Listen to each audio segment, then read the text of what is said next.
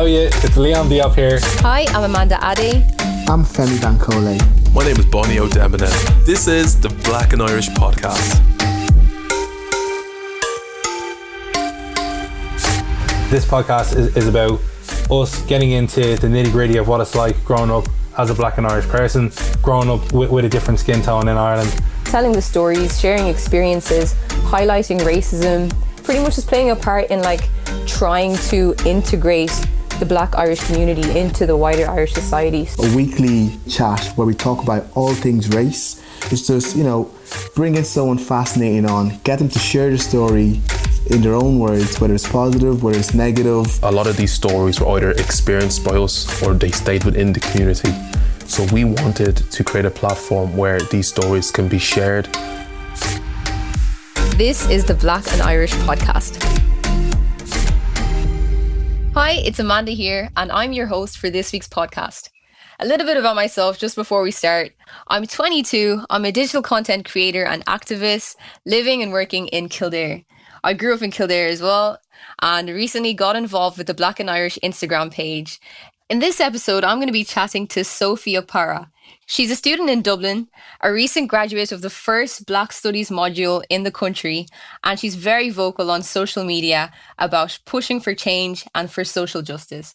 We're going to be chatting a little bit about her experience as a minority student in higher education in Ireland, some of the challenges she's faced, and her hopes for the future. Really looking forward to this conversation, so here we go.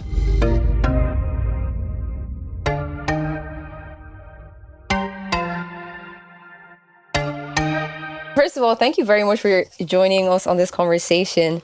You know, just the whole experience of being a minority student for your from your own experiences. What has that been like for you? I've had a variety of experiences, good and bad. Um, because I'm obviously I'm in my final year of college now and I go to UCD.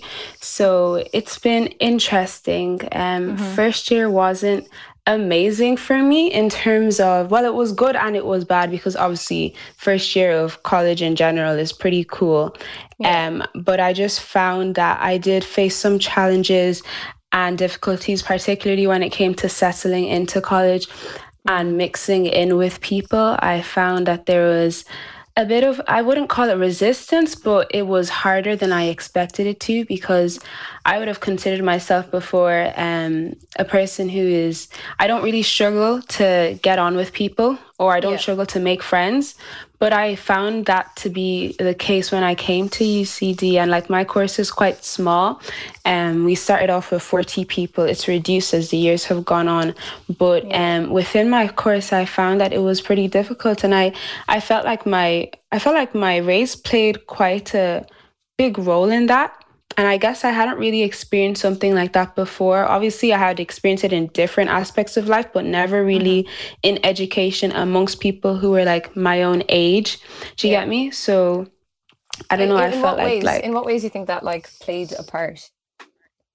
Um. Well, I felt like when I tried to, I guess, when I tried to make friends, I could tell that some pe- some people were treating me differently to how they were treating other people in the course um, or even in the college in general. Like, um, I'm the only black student in my course, um, in my year, anyways. Um, there's like four other minority like min- minority people or whatever you would call it um, everybody else is irish and i found that we all had this similar experience of feeling like we were treated differently mm. i felt like some people would be i don't know i kind of felt like some people were kind of intimidated by me for some reason um, mm. maybe because like obviously in college people come from all over the country and there's some people who maybe they had never um, had a black friend before or something. Yeah.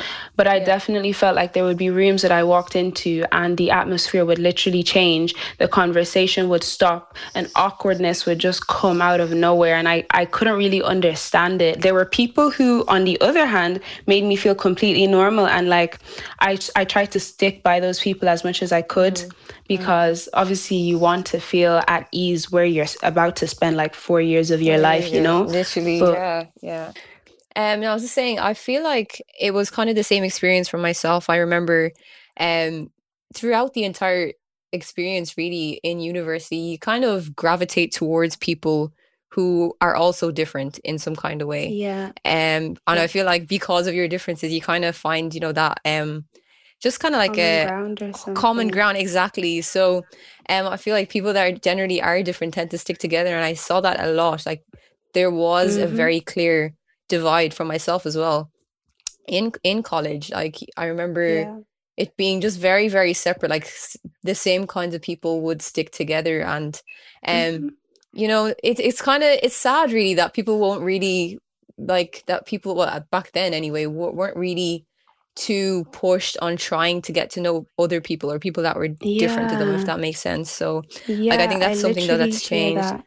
yeah I think it's something that like is in the process of changing. I wouldn't yeah say definitely it's changed because like that is such a huge thing in college like i never realized it before i felt like in secondary school because of it's in such like you're in such a small number of people everybody is almost forced to mix that's not the experience Yeah. in every secondary school but um you wouldn't find it as obvious as you do when you go to college and you literally yeah see people you can literally see it literally just by viewing with your eyes like these Mm. people are sticking together for this reason these people are sticking together for this reason and like Mm. i feel like with the push that's happening now like um, particularly in the past few months with the whole Yeah. climate of black lives matter and everything there's been a push more on diversity and inclusion yeah but definitely what I think is, um, I feel like that push is being made for like big companies, you know, to include people um, in their workforce who don't particularly, you know, meet their the standard um, criteria that they would hire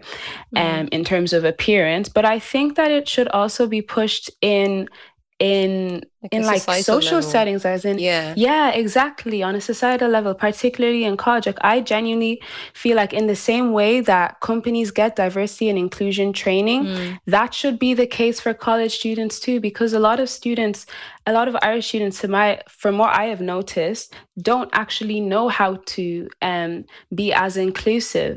And we expect that just because we're young, everybody would know, but it's not the case. Like if you're taught something from, if you're taught to see the world in a in a particular way since you are Yeah. young, you're not going to suddenly change when you're 18 or very true, 19 and entering college. You know?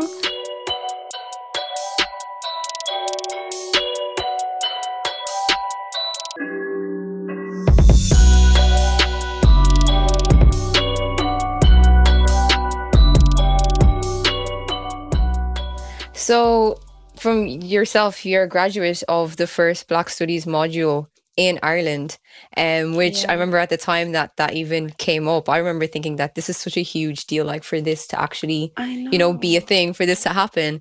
Um, so just from your experience of that as well, what what was that all about, first of all, and has that like changed anything for you? Has that changed your view? Has that changed how you see things and people? Hmm Yeah, um, it most definitely has changed. It, I could honestly say it's one module or one subject I've taken that's changed my life, like changed my perspective on a lot of things. When I saw the um, module was being released and in my college, I got so excited because I was like, Yeah. I've never seen anything like this before in Ireland, and I've never, I've never learned about people who look like me. Or at least in a positive sense. The only times I had, you know, learned about Black people in school was maybe um, learning about Nelson Mandela for one day in CSPE, maybe Yeah. learning about the slave trade in one less lesson in like junior cert history or something. But like Yeah. in general, I found that I wasn't being very educated on what Black history actually was and even just race in general. And when I took that module, I felt like it literally just opened my mind to so many things. Like Dr. Ebun Joseph is such an amazing woman and she speaks with so much power. She has such authority, like when she teaches. And she was basically teaching us on how, like, a few things that I learned learned were, for example, one, race is a relational thing. It changes everywhere you go. What it means to be black in Ireland is not the same as what it means to be black in Nigeria, for example. very and also true. that's not the same as what it means to be black in um, America. So it changes wherever you go. I also learned about um, how much how our perspectives of how we view the world is really is really determined by what we are taught at the basic level like from primary school you know um Yeah. how we are taught to you know I basically I learned a lot about representation. I learned mm. the power of, you know, seeing people who look like you in positions of power and the effect of not seeing that, you know.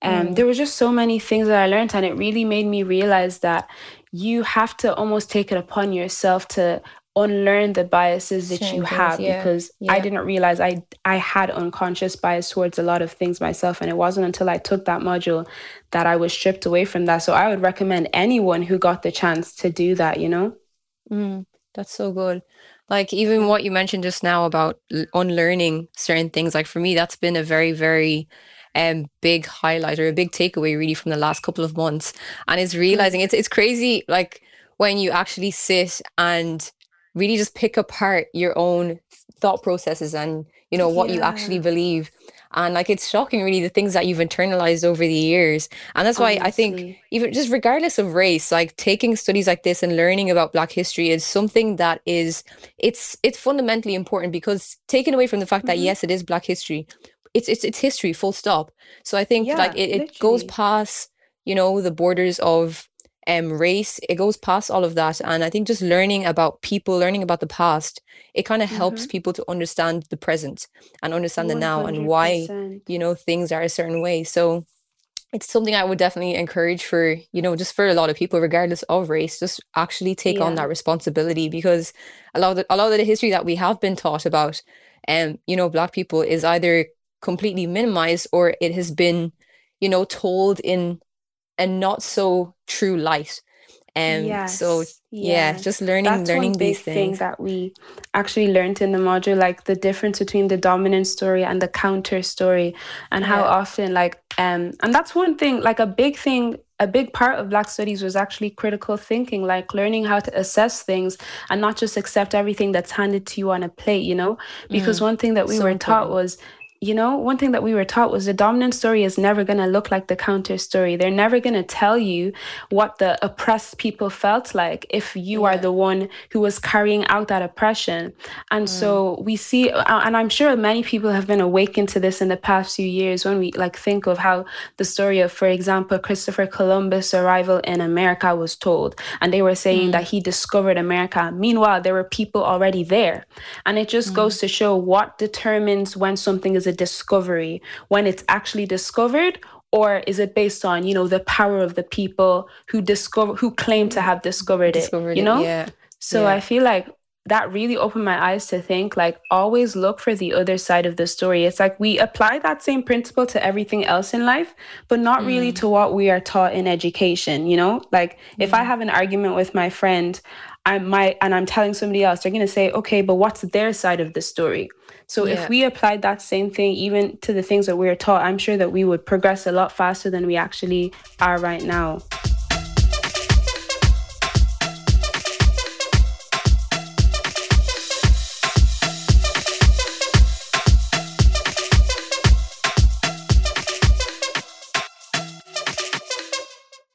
And another hot topic that's, you know, kind of along those lines recently has been, you know, talk about decolonizing the curriculum. Um, mm-hmm. So, just what's your understanding of that, first of all? What do you understand by the term decolonize the curriculum? Okay. Um, well, firstly, the word decolonize has the word colonized in it.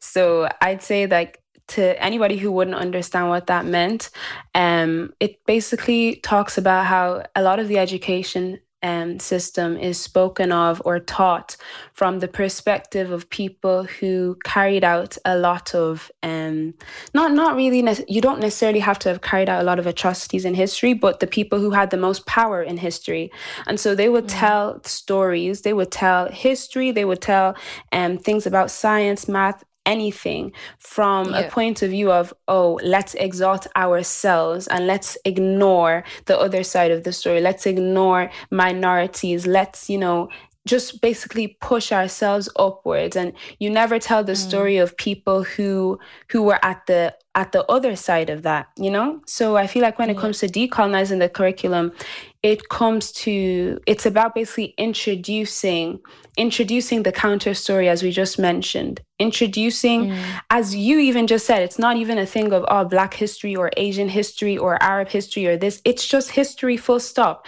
it's about telling yeah. the entire whole picture rather than picking yeah. the side that favors those who have the most power you know yeah. so when it comes to decolonizing i would say it's things like you know deciding let's teach them about let's teach them about inventors that don't only look like us that don't only that don't like that aren't necessarily European, that aren't American. Let's teach about mm. people who come from different parts of the world and let's talk about the significance that they have in the creation of where the world is today, you know? Because if not, we're not telling the whole story.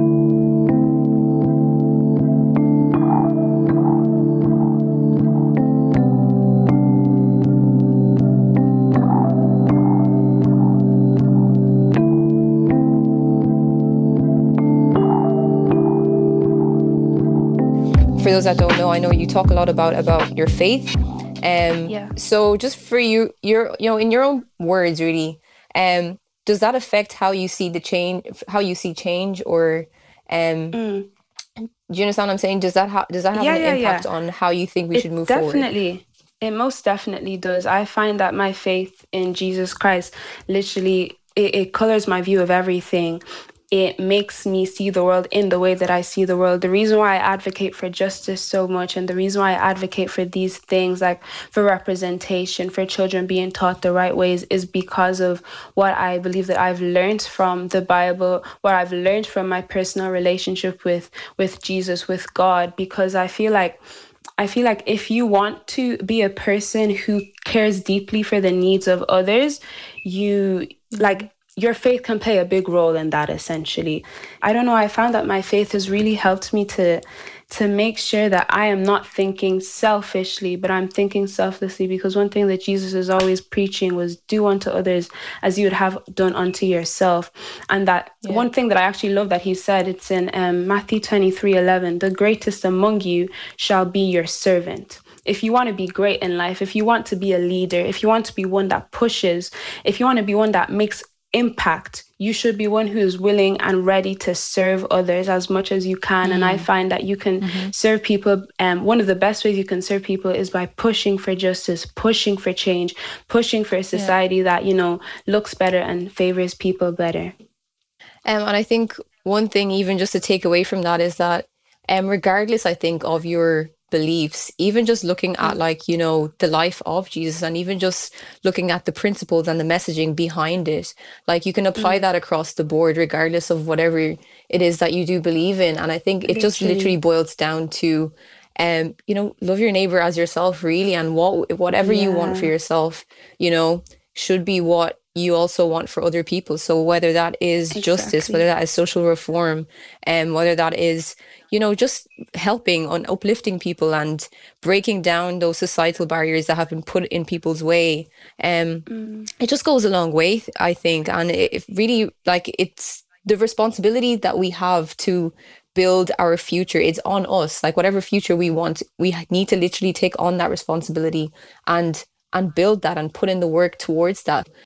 Um, so you talk about change and, you know that's that's the big thing that's the big question at the moment is like okay yes we've identified this issue we've highlighted this yeah. but how do we now change how are we actually going to move forward i would say if we really want to bring change into society particularly because i don't believe that there's any point in all of the you know all of the momentum that has been built over the past few months if it's it's just there to die down to like yeah. just get quieter and quieter until we all forget it. I really don't want that to be the case, um, because it wouldn't it, wouldn't make sense. You know, all the protesting that's been happening, all the advocating that's been happening, even right now with what's happening in Nigeria, the whole End SARS movement um, against p- police brutality we don't want a world that you know protests and does all of these big actions just to forget them a few months down the line because you know yeah, everything yeah. just returns to quote unquote normal and everything so yeah. i feel like the way we'll have lasting change it starts with us as individuals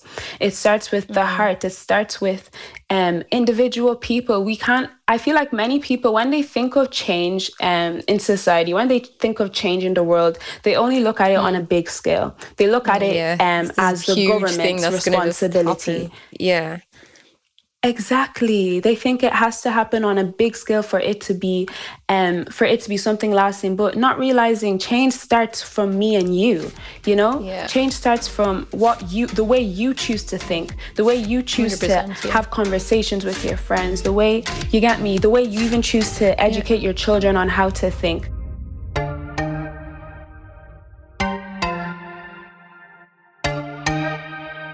So that's it for this week's episode. Next week, Bonnie will be chatting to Ben Butler. But in the meantime, make sure you check out our Instagram at black underscore and Irish. Thank you so much, guys, and see you next week.